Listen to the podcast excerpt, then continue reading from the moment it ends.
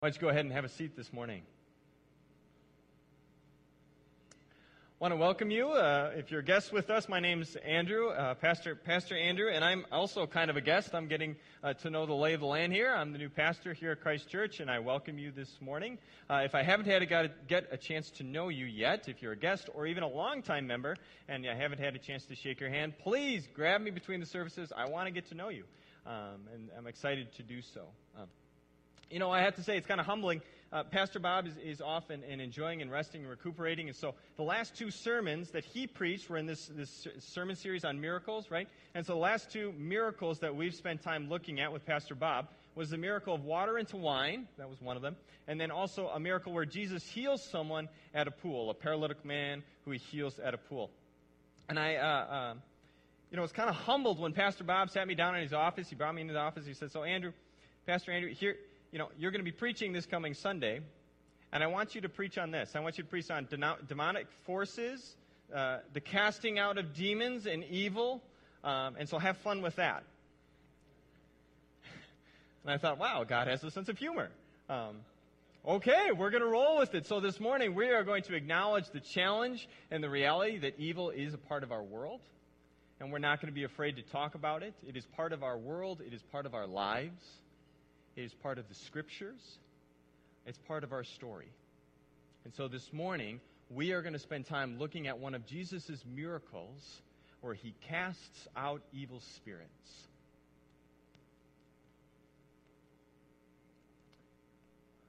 A little backstory for you. The, the, the, text that we're going to get to is in Matthew chapter 8. But the first part of Matthew, as Phil mentioned, Matthew is in the New Testament. It's a story about Jesus' life. If you have a Bible and you don't know where to look, uh, reference your table of contents. That'll tell you where to look.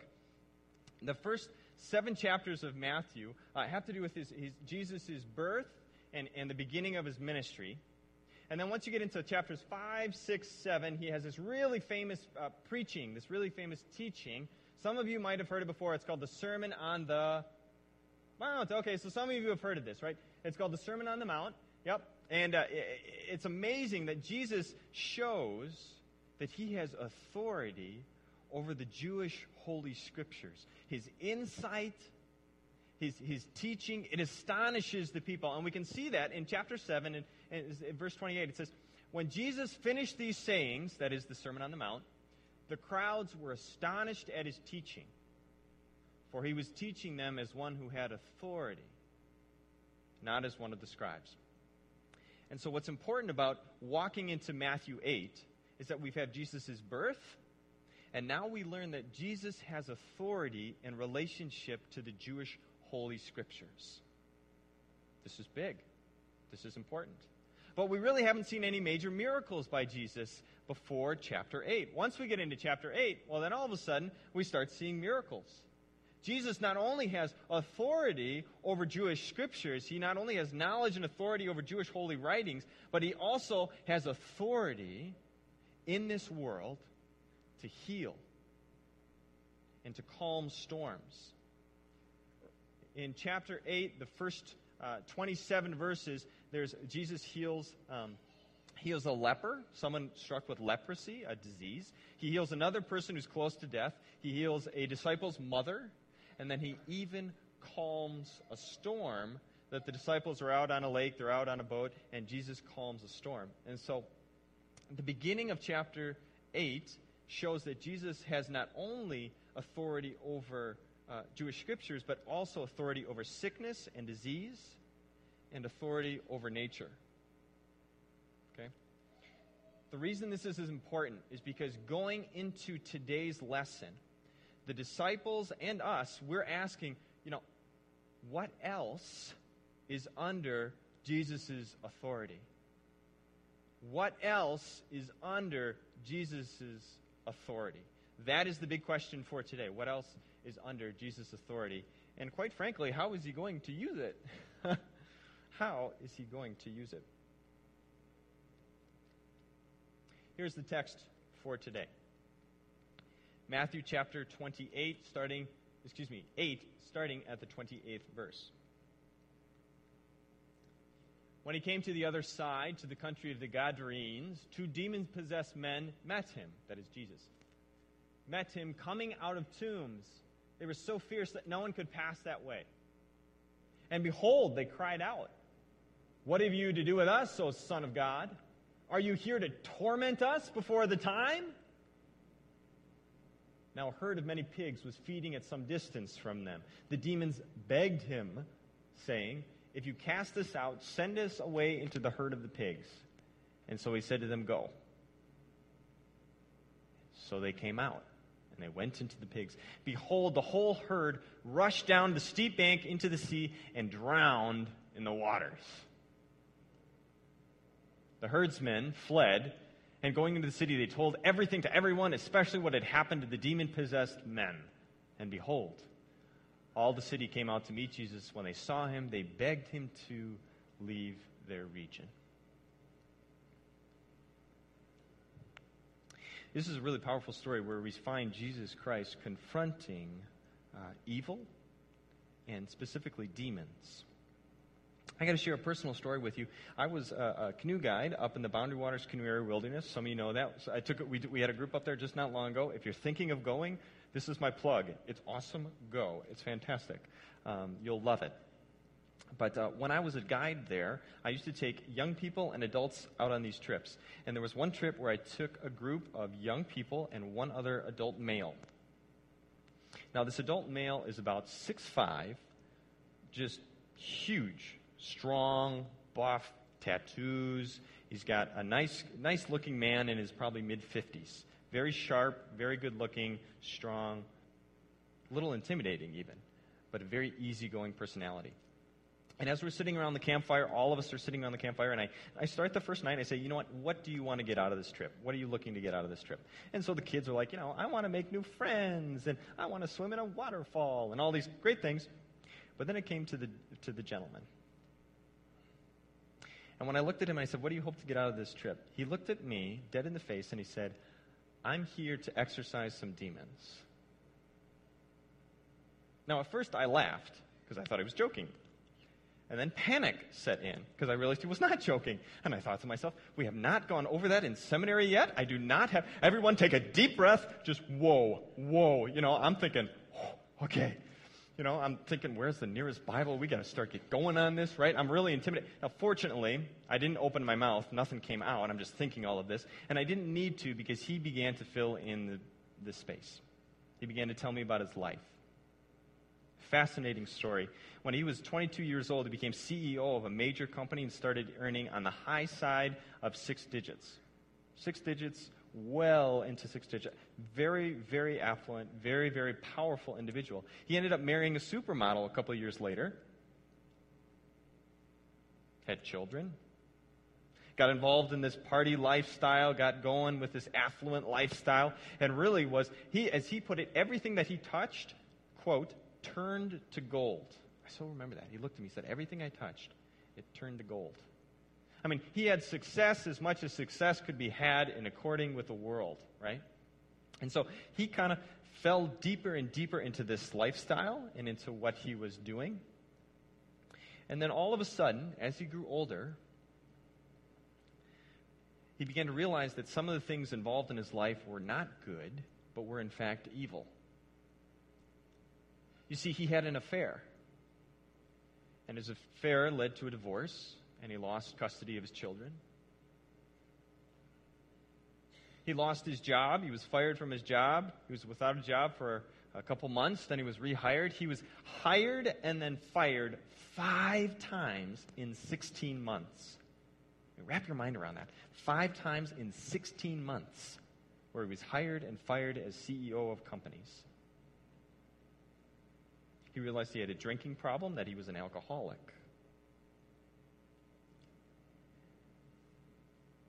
When he told me that he had to exorcise some demons, I think what he was saying is, I, I no longer have possession over my life.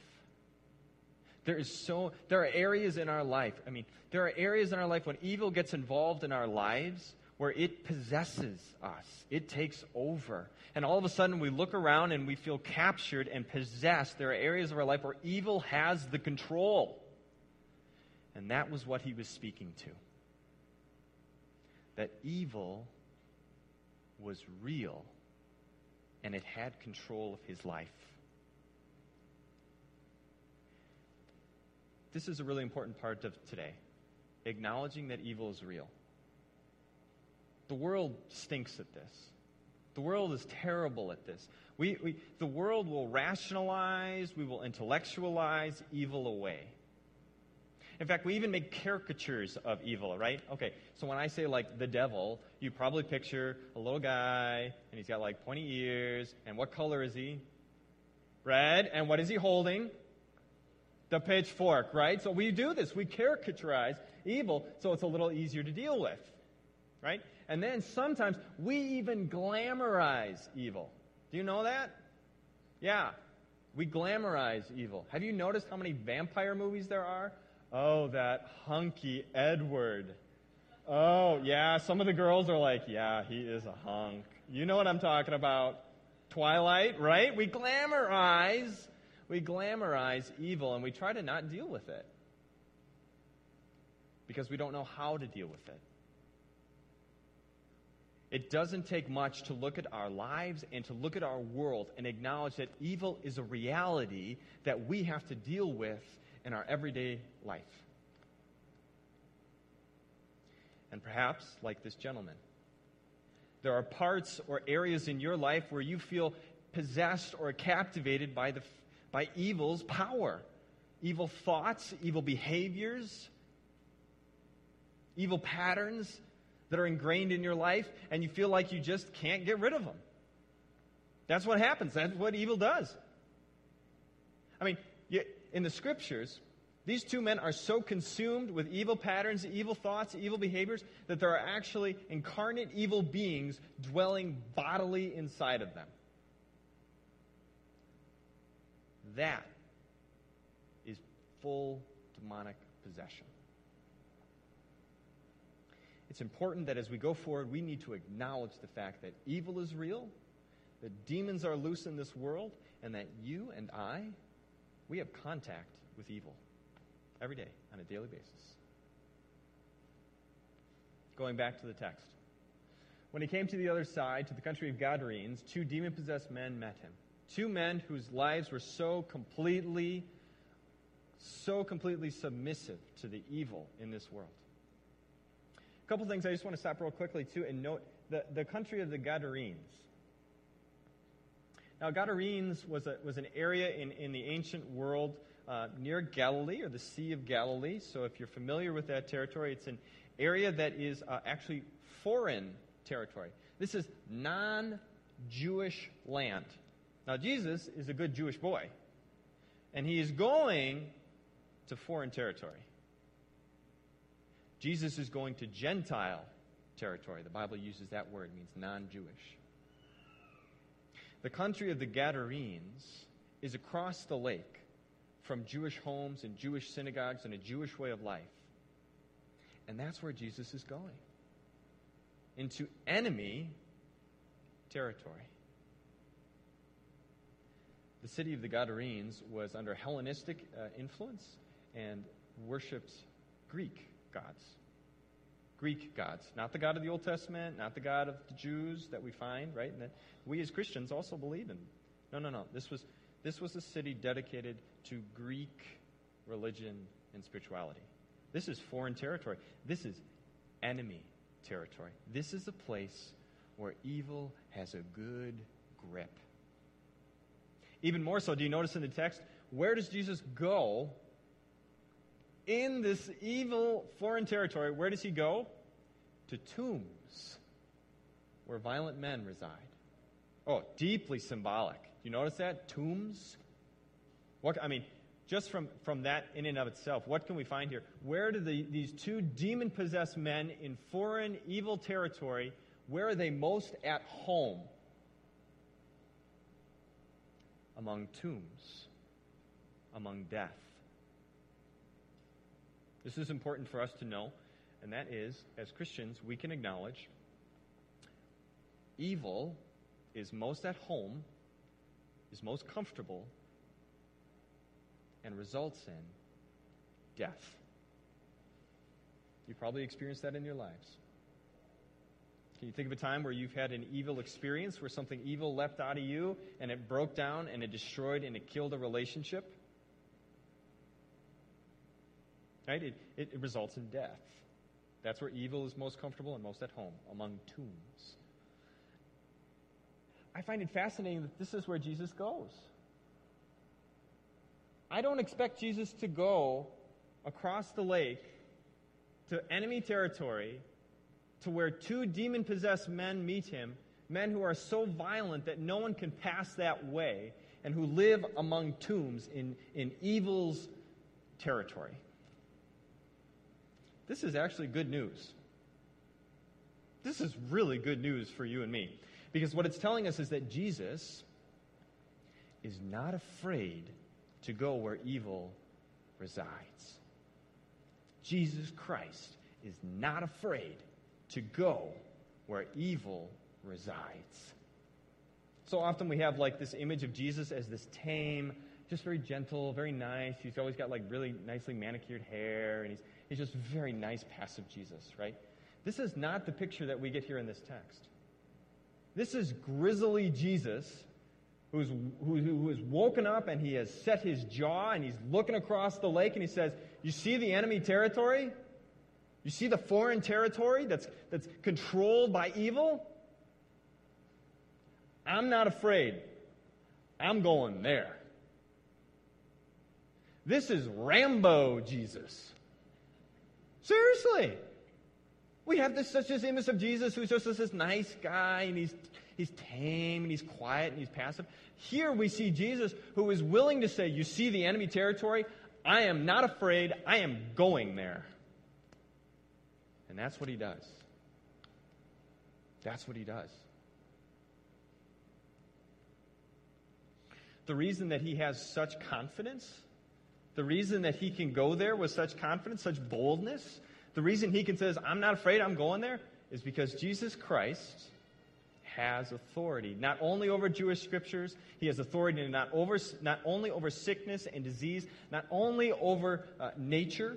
Jesus Christ has authority over evil. That's big. Jesus Christ has authority over evil. I don't want to get into the, we can get distracted by why does he allow evil and why does why do good bad things happen to good people. That's not what I want us to focus on. That's not what I believe God wants us to hear from the text this morning. What I believe Jesus wants to speak to us this morning is that are, if you have situations, if you have realities in your life where you look at your life and you think I am I am there are areas of my life possessed by evil and I have no hope in that and I don't have the power to overcome that. Jesus Christ has the power and the authority to do that. Jesus Christ has authority over evil. We can see this again in the text. Go to verse 31. The demons did what? What, what did they do? You can say it. Yeah, begged him. They didn't cut a deal with him. They didn't make demands of him. They didn't try to. No, no, no, no. They fell on their knees it's in the verse previously. They fell on their knees in total submission. I mean, they know. Evil knows. Who are you, Son of God? Have you come here to torment us? Evil knows that when Jesus Christ comes into enemy territory, he does so with complete power and authority. And that, that is good news for you and me.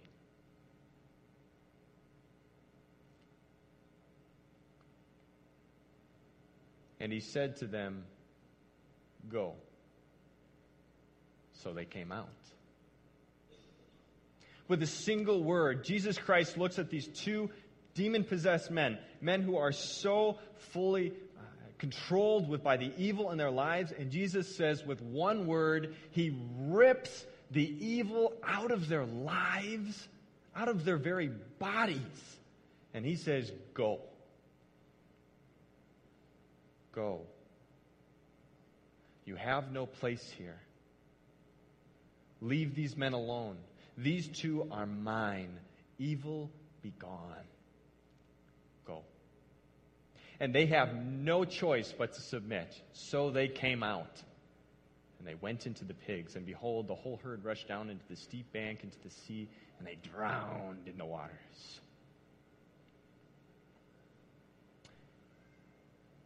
As a, as a side note, uh, pigs are considered unholy or, or um, in Jewish tradition, and this is a Jewish book. Matthew is written to a Jewish community. And so there's something to be said here that um, Jesus cast